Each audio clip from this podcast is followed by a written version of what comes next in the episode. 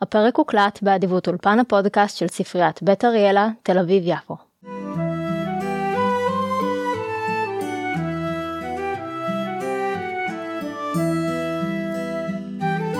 ברוכות וברוכים הבאים למסע לא צפוי, פודקאסט טולקינאי. אני כרמל הרוד לוזובר, ומעולם לא קראתי שר הטבעות. עד היום. השבוע נדבר על הפרק ערפל בארץ הכוכים, אם אתם קוראים את תרגום לבנית, או על הפרק ערפל בשפלות הטילים, אם אתם קוראים את תרגום לוטם. נמצאת איתי היום אנה בן ישראל, היי אנה.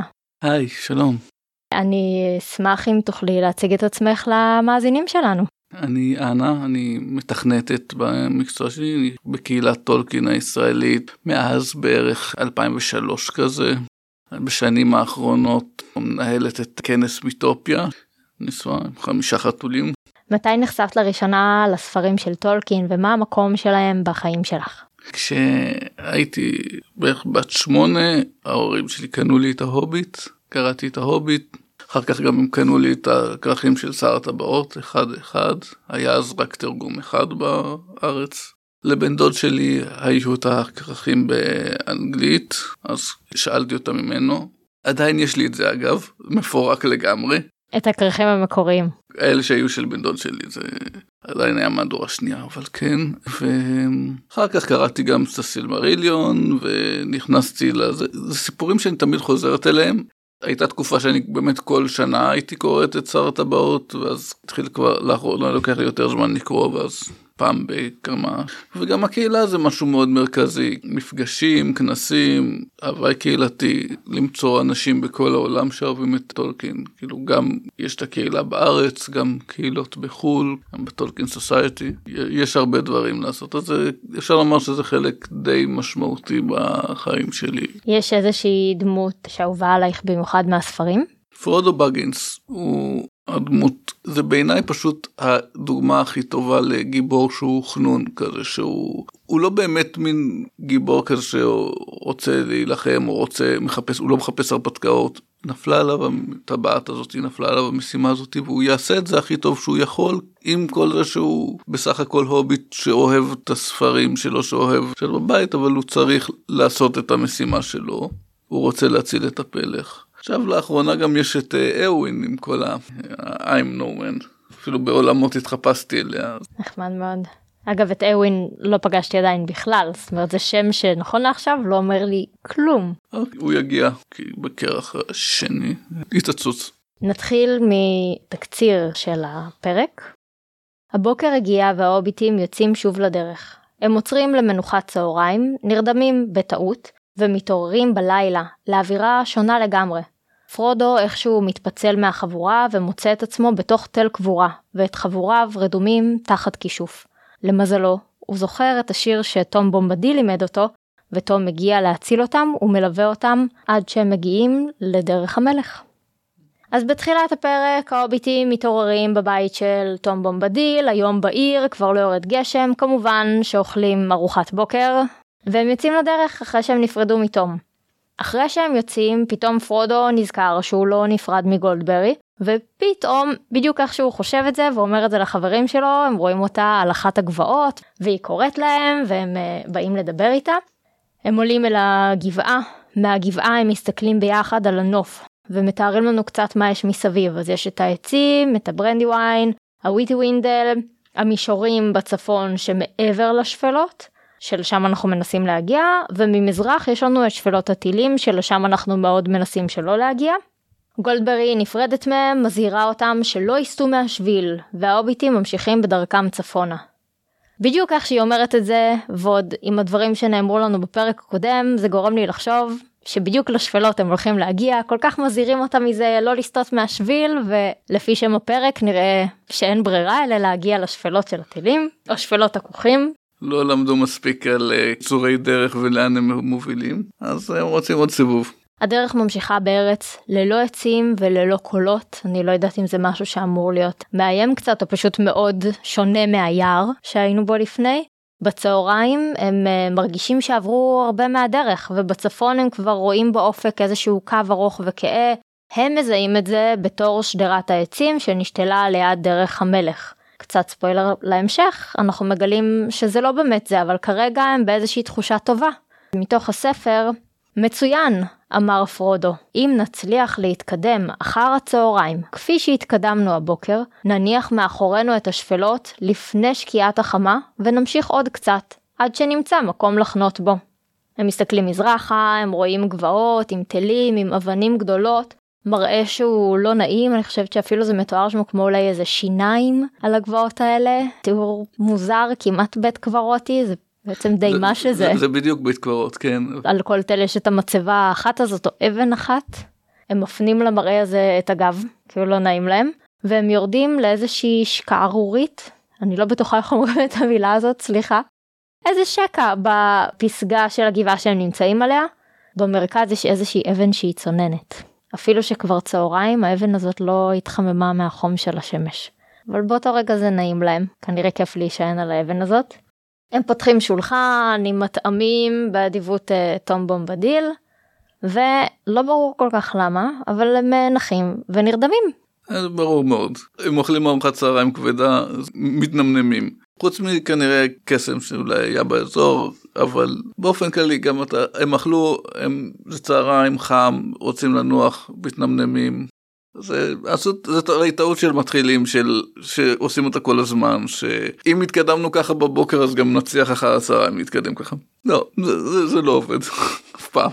אני חושבת שהם גם באיזושהי תחושה מאוד נינוחה זאת אומרת הם, הם קצת שוכחים שהם כרגע עדיין במסע הם במקומות שהם כבר יכול להיות יותר מסוכנים בטח אם הזהירו אותם כל כך הרבה מהשפלות ואז זה מרגיש להם כאילו אין איזה סכנה היום יפה יש אוכל מה כבר יקרה. הם יצאו מהפלך אבל הם עוד לא מנטלית יצאו מהפלך למרות שגם הפלך הייתה להם סכנה אבל הם עדיין מנטלית חושבים שזה טיול ותהיה הרבה עבודה בהמשך כדי שיצאו מהראש הזה. אז כרגע הם לא עושים הפסקה קצרה וממשיכים בדרך ויש הבדל מאוד קיצוני בין הזמן שבו הם ממש במצוקה והם כבר חוו מצוקה במסע הזה ובין זמן שבו לא רואים ממש מול העיניים שלנו מצוקה ומבחינתם זה זמן שהוא רגוע ובטוח. זה הבדל מאוד קיצוני. הם כולם מתעוררים פתאום מהתרדמה שלא נתכוונו כל עיקר לשקוע בה. הם מגלים שהערפל עופף אותם ואת כל האזור והאוויר צונן. הם עדיין מקווים להגיע לדרך המלך, עוד באותו יום כנראה, הם אורזים מהר את הדברים שלהם, מתחילים להוליך את הסוסונים במורד הגבעה לתוך הערפל. כל כך קר, שהם צריכים להוציא את הבגדים החמים שלהם, והכל מתכסה בטל. לי זה היה נראה שמשהו פה הוא מוזר, זאת אומרת זה הרגיש לי לא רק שעבר אני לא יודעת כמה זמן, כי הם כולם ישנו, זה הרגיש לי שההבדל מהצהריים ומהפסקת הצהריים הוא כל כך קיצוני.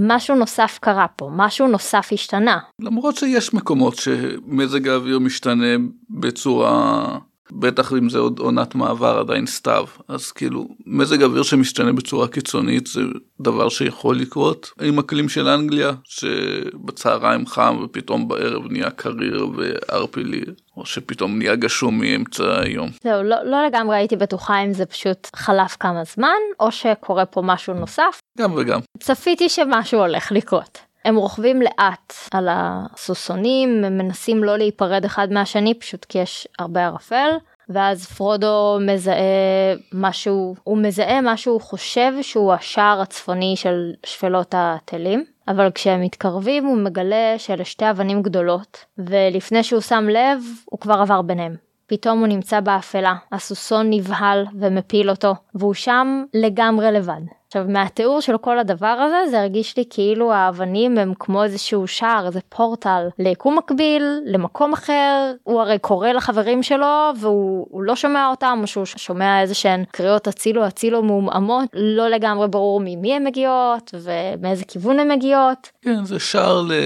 בעצם למין שער לתוך הכוך של הקבורה או משהו כזה לחדר הזה שבו נמצאים אבל כל הגיאוגרפיה שם בקטע הזה מאוד מעורפלת ובאופן כללי טולקין הרבה פעמים משחק על כל העניין הזה של האם זה קסם האם זה תופעה טבעית זה יש הרבה דברים שהם איפשהו באמצע לא תמיד יודעים אם זה קסם או תופעה טבעית או איזושהי טכנולוגיה של מישהו זה אף פעם לא, לא לגמרי ברור מה מה קורה. והוא, והוא בכוונה לדעתי עושה את זה מעורפל הוא לא רוצה ש, שנדע שזה מישהו עשה קסם שזה זה ממש לא הגישה של כן מישהו הטיל לחש עם השם הזה עם ההשפעות המדויקות האלה וכל אחד שיטיל את אותו קסם יהיו לו השפעות דומות. זה, זה לא הקטע אצלו. אצלו זה אי אפשר לדעת אפילו שמישהו ישתמש בקסם הרבה פעמים. כן זה משהו טוב אנחנו לדעתי עוד נגיע לזה אחר כך אבל יש כל מיני ראינו את זה כבר בפרקים קודמים עם תום ואנחנו נראה את זה גם בפרק הזה עם תום שהוא שר שירים וממש משנים דברים שקורים. לא יודעת אם זה קסם או שהשיר הוא קסום באיזושהי צורה. כשתעשי פודקאסט על הסילמריליון. עוד כמה עונות אולי אני אגיע לשם.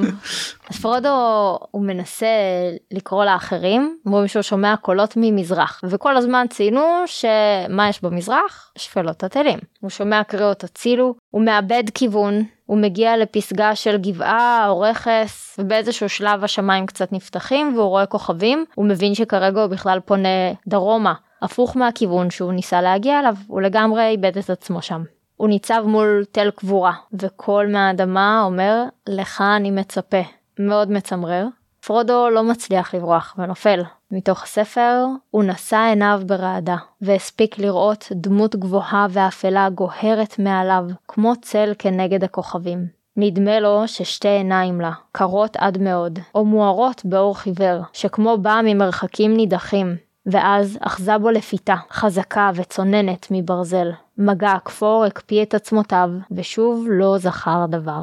יש לנו פה איזשהו יצור, כנראה לא אנושי, אני אפילו לא בטוחה אם זה יצור חי, והוא תופס את פרודו ופרודו מתעלף מהלפיתה הזאת, ויש שם איזה שהם רגעים של חוסר הכרה, וגם אנחנו נכנסים לתוך חוסר ההכרה הזה, אין לנו שום תיאור של מה שקורה שם, אני לא יודעת כמה זמן עבר, אני לא יודעת אם קרה לנו משהו, כיבו גם לנו את האור. לא יצור חי, זה מה שבמשחקי תפקידים בעולם הזה קוראים הרבה פעמים undead. אפילו אצל טונקין המילה הזאת תופיע באיזשהו מקום אבל uh, כאילו יצור שהוא לא בדיוק מת ולא בדיוק חי הוא איפשהו באמצע. בעולמות של uh, הארי פוטר uh, יש כמובן את החייזלים. חייזלים זה סוג של אבל זה פשוט גופה שהקסימו אותה וגרמו לה לזוז זה, זה יותר בכיוון של רוחות רפאים למשל או של זומבים. זומבי זה גם כן מין זומבי זה יכול להיות מיליון דברים. באמת שמכל התיאור של הטילי קבורה ואחר כך נשמע על התכריכים ועל התכשיטים חשבתי על מומיות. מומיות, רוחות רפאים, יש מיליון ויש באנגלית מיליון מילים לזה. מעניין אבל ששוב לא, לא חשבתי על זה יותר מדי אבל מעניין שעצם המגע גורם לפרודו להתעלף. אני לא יודעת אם זה מתוך הלחץ שלו או שקורה שם משהו. טולקין לא, לא עושה את זה ברור, הוא בכוונה רוצה שזה לא יהיה ברור מה בדיוק קרה שם. חלק גדול מהאימה אצל טולקין זה שלא ברור בדיוק מה הסיפור. לא ברור מול מה עומדים, מה בדיוק הכוחות של זה, מה בדיוק זה יכול לעשות, אבל זה מאוד מאוד מאוד מפחיד, זה מאוד מאוד גורם לאיזה שהם תחושות אבל זה גורם לי לפעמים להתעלפות זה גורם לכל מיני דברים אבל מה זה בדיוק? מה בדיוק קרה שם? קשה לדעת. זה לא שאוקיי נגע בו השד וניקז לו עכשיו אה, דרגות ועכשיו הוא עכשיו הוא יצטרך להשלים אותן איכשהו. אז פרודו התעלף וכשהוא מתעורר הוא מבין שהוא כלוא בתל קבורה והוא נמצא תחת איזה שהם לחשים הוא לא כל כך יכול לזוז. ברגע הזה הוא חושב על בילבו ועל הסיפורים שלו הוא מרגיש שמגיע הקץ, והמחשבה דווקא מעודדת אותו לפעול. אהבתי שזה משהו שמעודד אותו ולא משתק אותו עוד יותר. ויש פה איזשהו משהו שהיה תעלומה מבחינתי, יש אור ירקרק, חיוור, שנדמה היה שבוקע ממנו, והאיר מעט את האזור, ואז הוא רואה את חברים שלו שוכבים חיוורים, הם עטופים בתכריכים ותכשיטים, כאילו נערך להם טקס קבורה. פרודו רואה את uh, סם, מרי ופיפין שוכבים עם תכריכים, עם חרבות שמונחות עליהם. הוא שומע איזשהו קול קר מזמר. זה נשמע כאילו הוא בא ממרחקים, בוקע מהקרקע, ואז הוא מתחיל לשמוע את השיר. אנא תוכלי להקריא לנו? קרים היד הלב הצלע, מכר לישון מתחת סלע, לא עוד לפקוח עין על מצע קישח, לא עוד עד כי יכבו גם שמש גם ירח, ברוח השחורה גובע כל כוכב, אבל עודו שרוע על מיטת זהב, עד כי אדון השחור יניף היד רמה, על ים השכול וארץ השממה. המילים האלה, השיר, זה איזשהו לחש? זה מה שגרם להם להירדם אולי? זה שוב משהו שהוא לא ברור, אבל זה כן חלק מהקסם שלו, זה מתבטא גם בשיר שלו, וכן, זה, זה איזשהו שיר שהוא מנסה באמת להקפיא אותם, לגרום להם לחשוב על uh, מוות. זה השיר שגורם להם לקבל את הזיכרונות, שתכף אחרי שהם התעוררו אנחנו שומעים את מרי מדבר על כן. דברים שהוא חשב, הרגיש, חלם. כן, ליצור להם את הדמיון בדיוק של הם הולכים אה, למות, ששר אפל הולך לנצח והכל הולך להיחרב, בדיוק ליצור את כל האווירה הזאת של הייאוש ושל הקור ושל המוות ושל כל הדברים האלה. מה שהטילים ניסו לעשות אולי זה לקחת אליהם את ההוביטים להפוך אותם אולי גם לאיזה שהם יצורים מתים להיות. החיים של הטילים. זה גם יכול להיות שזה היה כאילו זה לא מאוד ברור מה, מה זה היה גורם להם אבל הם כן בראש ניסו להרוג אותם ולהשתמש באיזשהו קסם שיגרום להם לקפוא ולהירדם ובעצם להיות במצב שהוא של עילפון או של מוות ואז להרוג אותם ומי יודע מה לעשות להם ולתקוע אותם עם כל הזיכרונות. זיכרונות של אנשים אחרים שמתו. זה, זה לא לגמרי ברור מה קורה שם, אבל uh, תום מגיב לו בעצם בשיר. האור הירקרק. אין עליו שום הסבר בהמשך הפרק, זה לא משהו שפגשתי אותו לפני, אני לא יודעת אם האור הזה הוא חוזר. האור הפנימי הזה, שמענו רק על איזשהו אור שבוקע מהאלפים, אלפים, בני לילית, איך שתרצו לקרוא להם. אנחנו יודעים משהו על האור הירקרק הזה? לא לגמרי, זה שוב, עוד אחד מהדברים המאוד לא ברורים האלה של, שטולקין לא מסביר מאיפה, כאילו זה איזשהו קסם, לא ברור מאיפה זה בא, אם זה בא מתוך פרודו, זה, זה כאילו בא מתוך פרודו, אבל זה גם כן לא לגמרי, לא לגמרי ברור מה, מה, מה קורה שם. ברור שיש איזשהו קסם מעורב שם, זה מין סוג של כן איזשהו אור אה, רפאים כזה שיש שם אבל לא ברור מאיפה הוא בא למה הוא בא מה יוצר אותו. אז יכול להיות שיש לנו פה איזשהו כוח שבכלל לא מוכר שהוא במרכאות בצד של פרודו וזה אולי. עוזר לו והוא רואה מה שקורה בסביבה. גם זה יכול להיות. הבעיה היא שהוא רואה עכשיו את החברים שלו והם שוכבים ונראים כמו מתים ויש להם אה, חרבות על הצוואר ועוד איזה חרב ארוכה שמונחת על, אה, על שלושתם על סם ומרי ופיפין ופרודו מצליח להתרומם קצת והוא רואה זרוע שזוחלת אליהם ומתקרבת לחרב שמונחת על הצוואר של סם.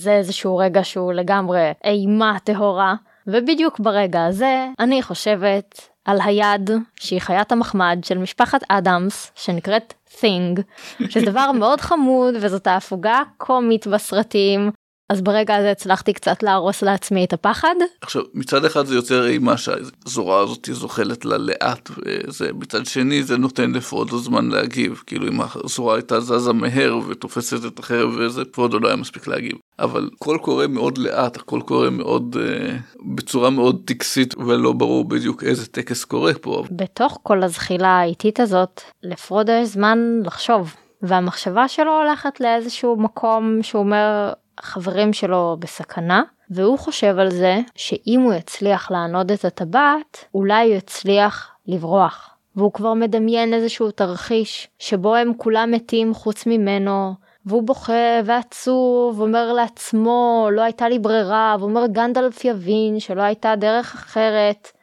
אני הרגשתי שהמחשבות האלה, עם כל החברות והנאמנות שיש ביניהם, זה לא הרגיש לי כמו מחשבות של פרודו, אמרתי יכול להיות שהטבעת מנסה להפעיל פה את הכוח, מנסה לגרום לו לחשוב שהוא חייב להשתמש בה, כי הוא ענד אותה פעם אחת לרגע אצל תום בומבדיל, גם זה היה רגע שהוא היה לי קצת מוזר למה הוא עשה את זה, אבל כבר דיברנו על זה בפרק הקודם. חוץ מזה הוא לא כל כך מתפתה, היא מנסה בכל הזדמנות לפתות אותו לענוד אותה. הוא גם הרגיש את הפיתוי כשהפרשים התקרבו אליו בפלך. והאמת היא זה לא בלתי אפשרי, יהיה גם קטע בהמשך שהטבעת בפירוש מסוגלת לדברים כאלה, במיוחד שהיא נמצאת במקומות שיש הרבה כוח אפל והכוח שלה יכול להיות שגדל בנקודה הזאת מספיק. אז יכול להיות, אבל גם פרודו היה מאוד מפוחד, ובסופו של דבר גם כשהדמיון הזה עולה, זה בסופו של דבר לוקח אותו לכיוון השני. זה לא גורם לו לברוח, זה אומר, רגע, זה לא, זה לא באמת מה שאני, זה לא איך שהוא רוצה שדברים יקרו, ואז הוא מחליט לעשות משהו אחר, כי זה לא באמת מפתה אותו, זה לא באמת אה, משהו שהוא רוצה שיקרה, אבל כן, בתוך פחד וייאוש, יכול להיות שטבעת גם עובדת על הדברים האלה, כי, כי זה דברים שטבעת עובדת עליהם, אז זו בפירוש אפשרות. אז באמת הטבעת לא מצליחה לפתות את אה, פרודו, הוא מתעשת. הוא תופס חרב שנמצאת לידו,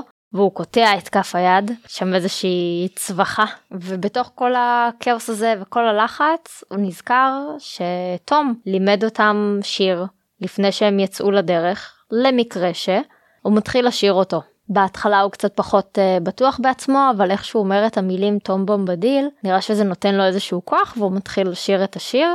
ותוך מה שלפחות בקריאה הרגיש לי שניות, כלום זמן, הוא כבר שומע שירה מבטן האדמה או מבעד לחומות, ויש איזשהו קול של אבנים נופלות ואור חודר, ומהפתח נכנס תום, כמובן בשירה, כי תמיד תום מגיע בשירה.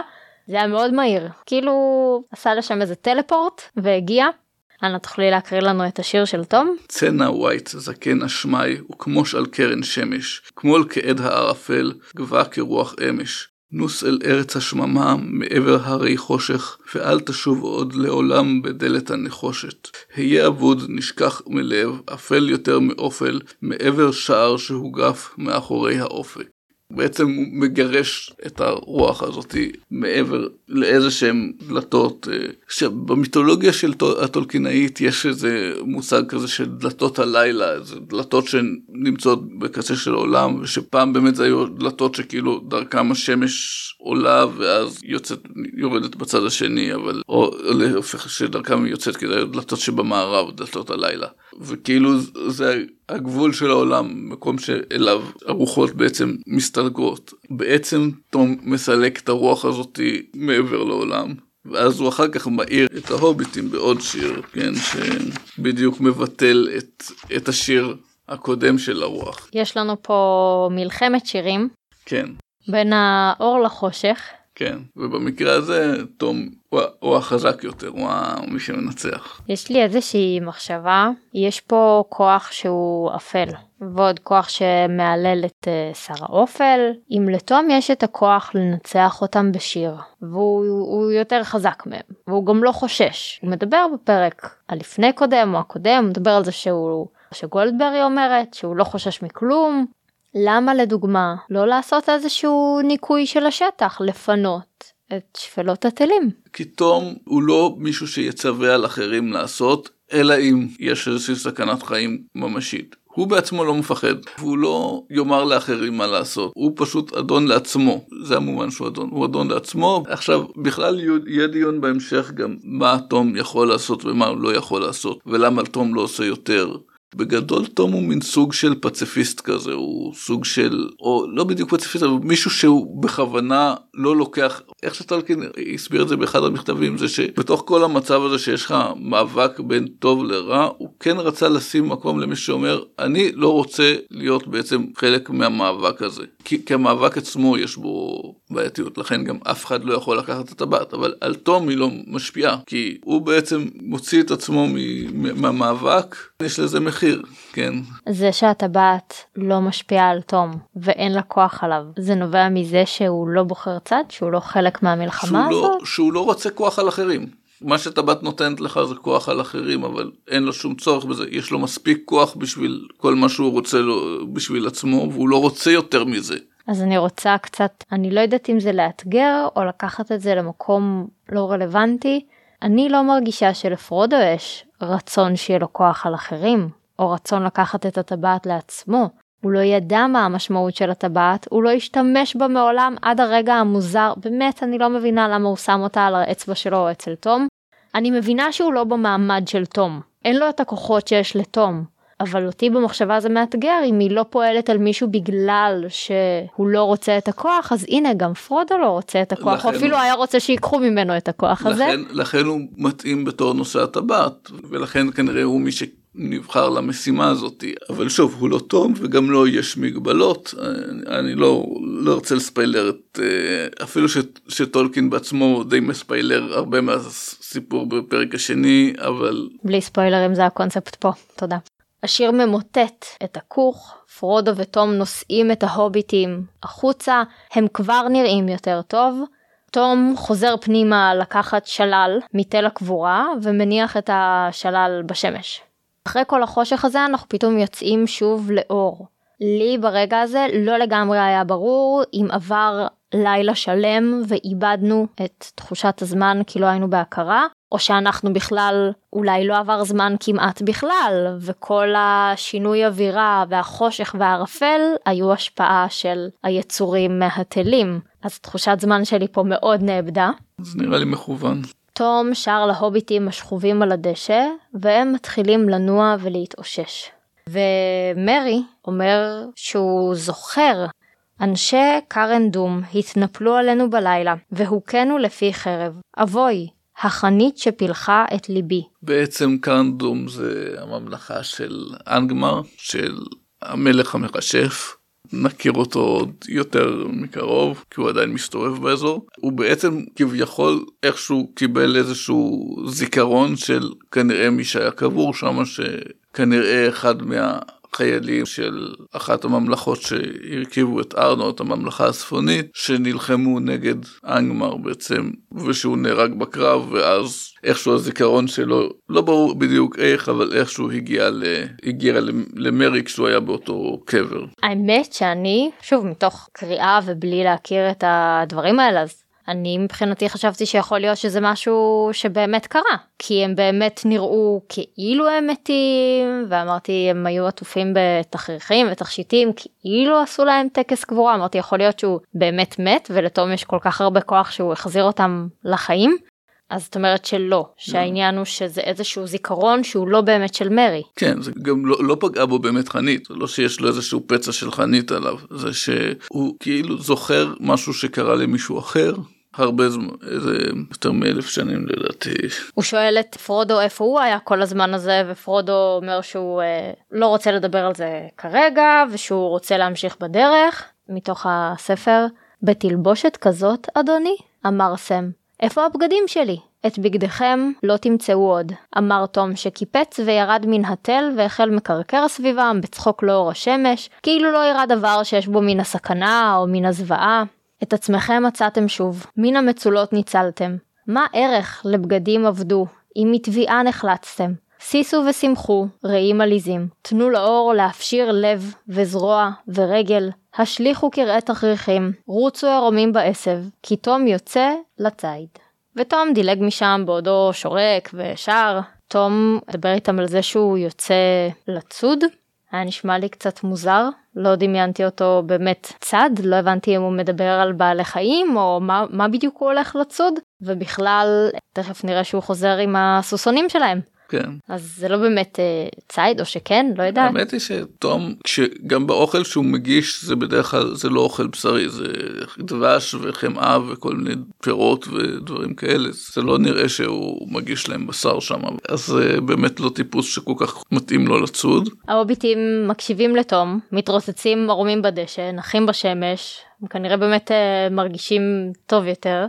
תום חוזר אליהם אחרי איזשהו זמן עם הסוסונים שלהם ועם הסוס שלו שמנמני או פטי כבר פגשנו הוביט שקוראים לו פטי עכשיו יש לנו את הסוס לא סוסון פטי. זה פטי למפקין. באנגלית בכלל פטי למפקין שמנמני הגוש או משהו כזה. תום מסביר uh, להוביטים שהסוסונים חכמים. כשהם מרגישים שיש איזושהי סכנה הם ינסו להתרחק ממנה האמת שראינו את זה קורה גם לפני שני פרקים, כששניים מהסוסונים ניסו להתרחק מסבא ערבה, וכשסם מתעורר אז הוא הולך וכזה מחזיר אותם.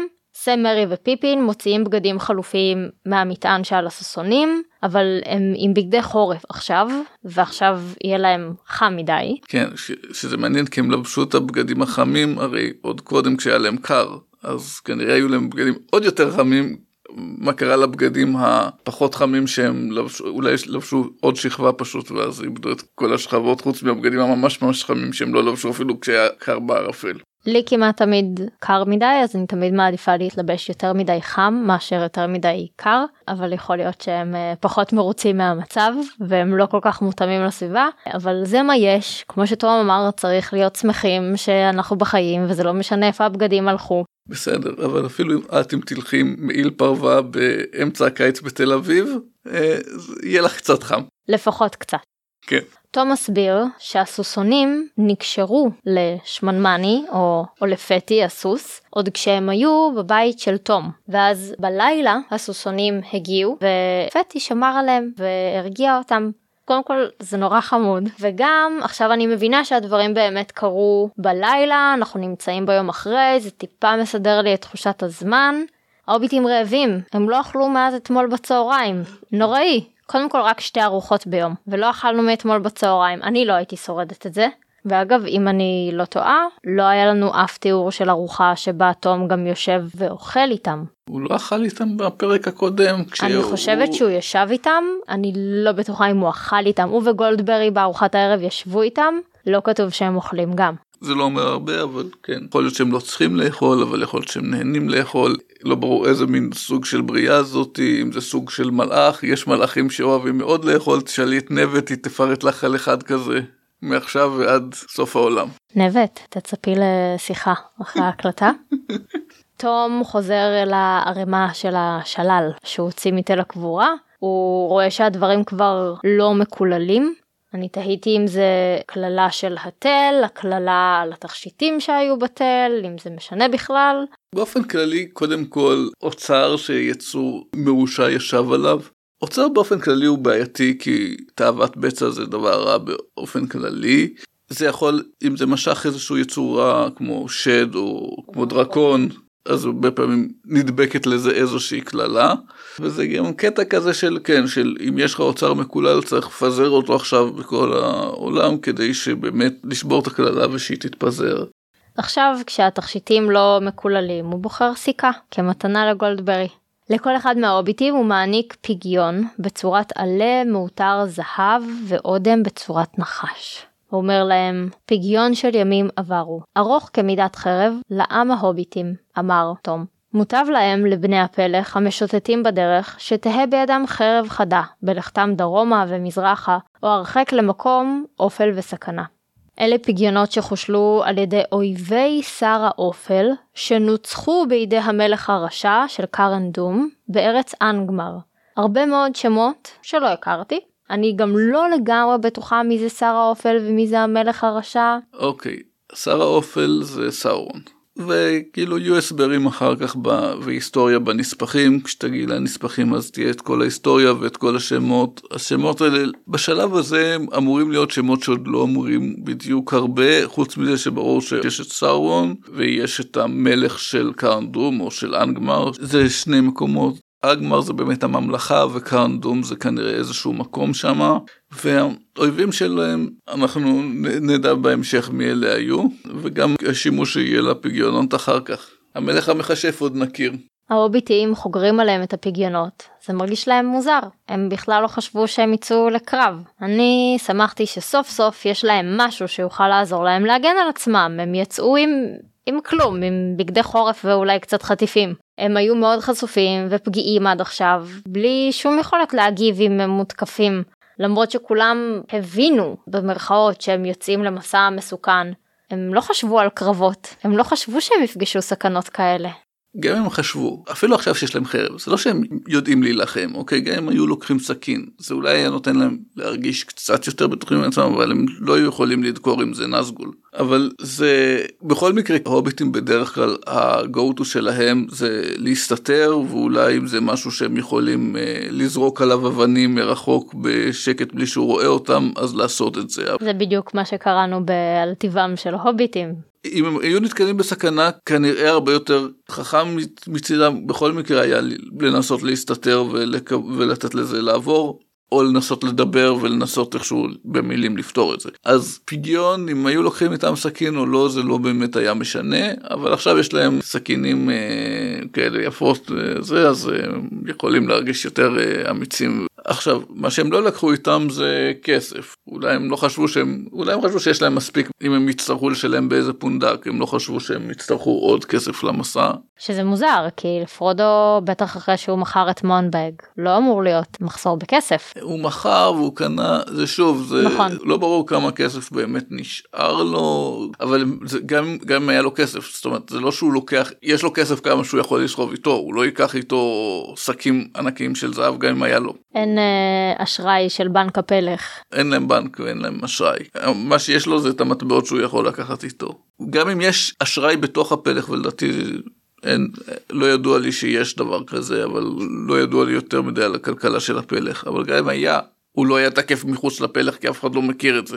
בכללי נראה שגם חלק מהדברים שהם לקחו איתם כבר לא איתם כן. והם פשוט כנראה לא לא הבינו במאה אחוז למה הם צריכים להיערך ובהתאם אתה לא אתה לא יודע לארוז אם הייתי נוסעת לחופשה ואני לא יודעת לאן ברור. איך אני יודעת מה לקחת. בדיוק זה תמיד uh, בעיה עכשיו הם ידעו בגדול שהם יוצאים לכיוון של ריבנדל ומרי דאג דווקא להכין מרי דאג להכין אה, רשימה מאוד מאוד מסודרת אני די בטוחה שהייתה לו רשומה כזאת checklist כזה מאוד מאוד מסודר עם כל הדברים שצריך לארוז ועל איזה סוסון כל דבר הולך כי זה מרי. אז כשהם יצאו לדרך היה להם את הרשימה עכשיו כשהם איבדו חלק מהציוד וחלק מהסוסונים הלכו וחזרו וכנראה הציוד שהיה לסוסונים דווקא יש להם אבל אז זה רק מה שהיה להם שהלך לאיבוד.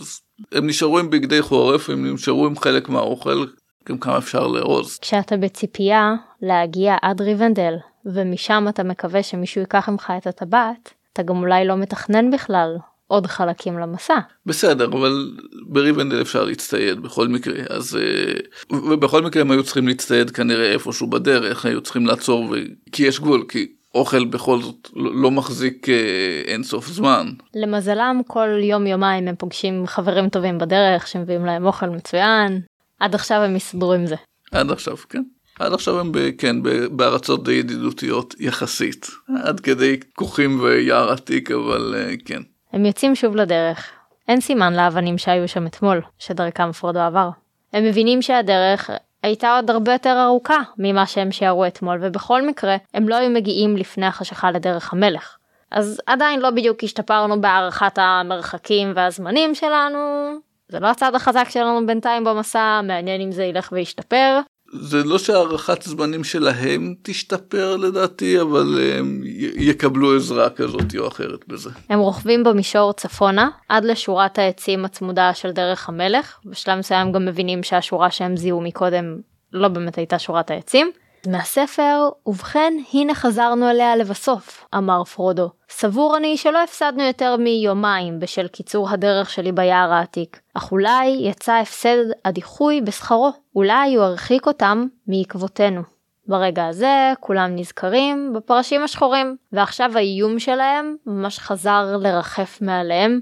אם עד עכשיו היינו עסוקים בסכנות של היער והשפלות, אנחנו רואים שהם בהחלט הולכים מסכנה אל סכנה, כפי שפרודו הבין כבר בשיחה שלו עם גנדלף, שהוא הבין מה זה הטבעת הזאת שיש לו.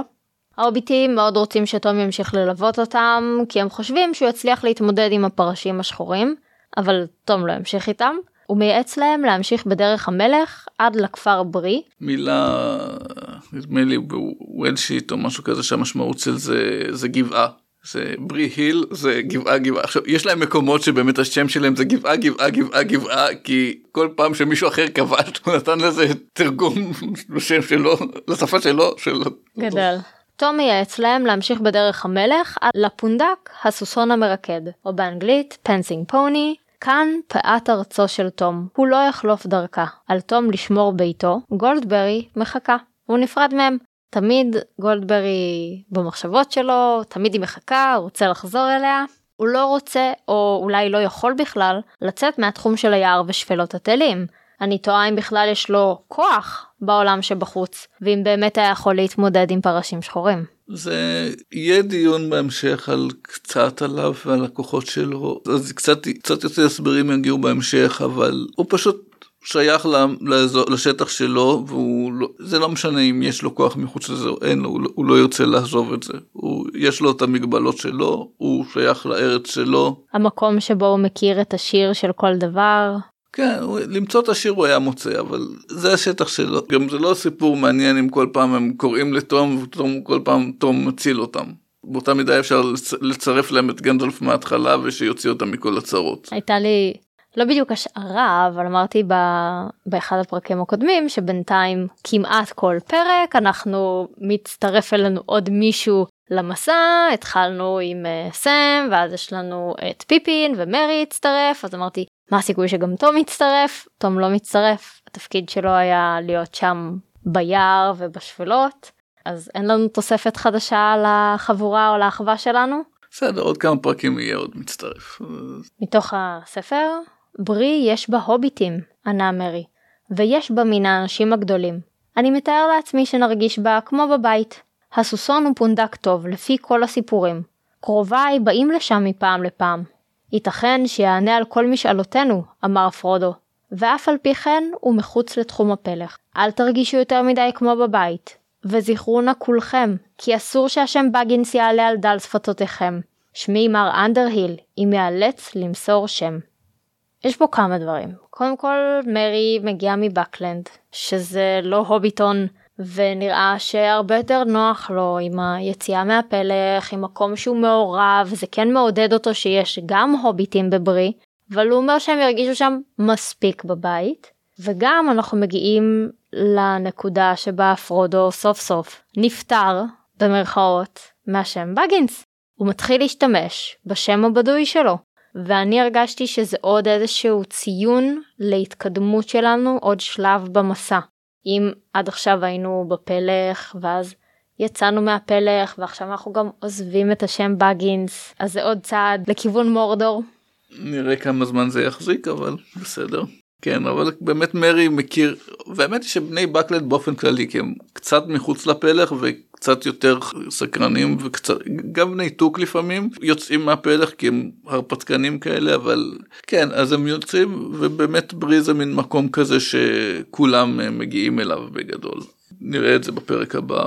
אנא בכל פרק אני נותנת לאורח או האורחת שלי לבחור איזשהו ציטוט שלא מתוך הכתבים של טולקין, אבל שמתחבר לפרק באיזושהי צורה. אז אני אשמח אה, לשמוע מה בחרת לנו? אז אני בהתחלה חשבתי על משהו שלא היה מאוד אה, מוצלח לדעתי, אבל שזה הדבר היחיד שעלה לי בראש, אבל אז כשאת קראת את הקטע שהם הולכים בעצם, עולים על הגבעה ופתאום אין צלילים וזה, אז מה שעלה לי לראש זה הבלדה על יואל משה סלומון, שאם ציפורים אינן שרות המוות פה מולך, בדיוק זה, ה... הם לא שומעים קולות, הם לא שומעים, זה בדיוק מגיעים פתאום למוות, זה פתאום...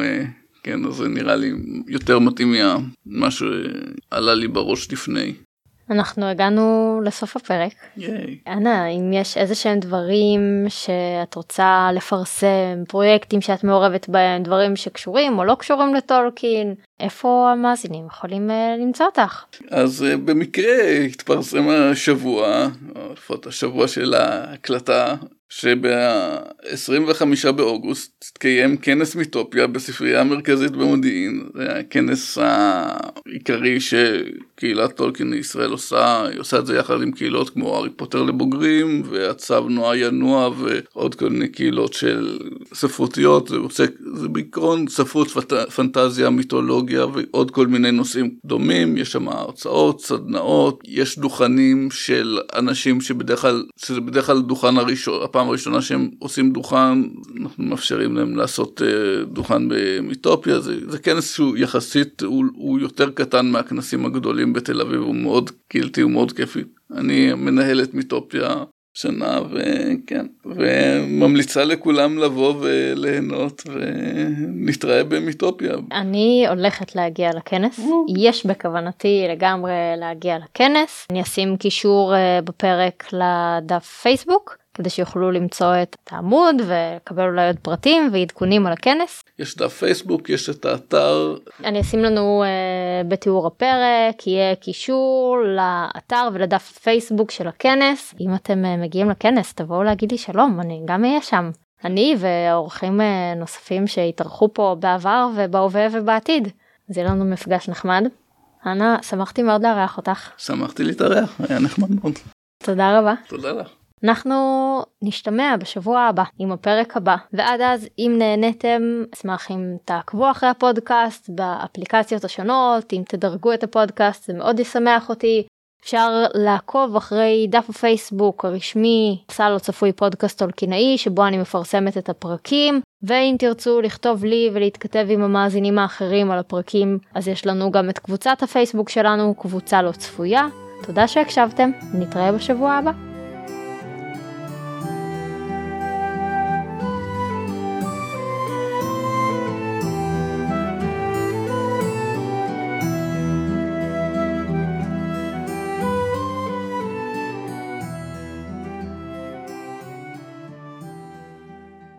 הפרק הוקלט באדיבות אולפן הפודקאסט של ספריית בית אריאלה, תל אביב-יפו.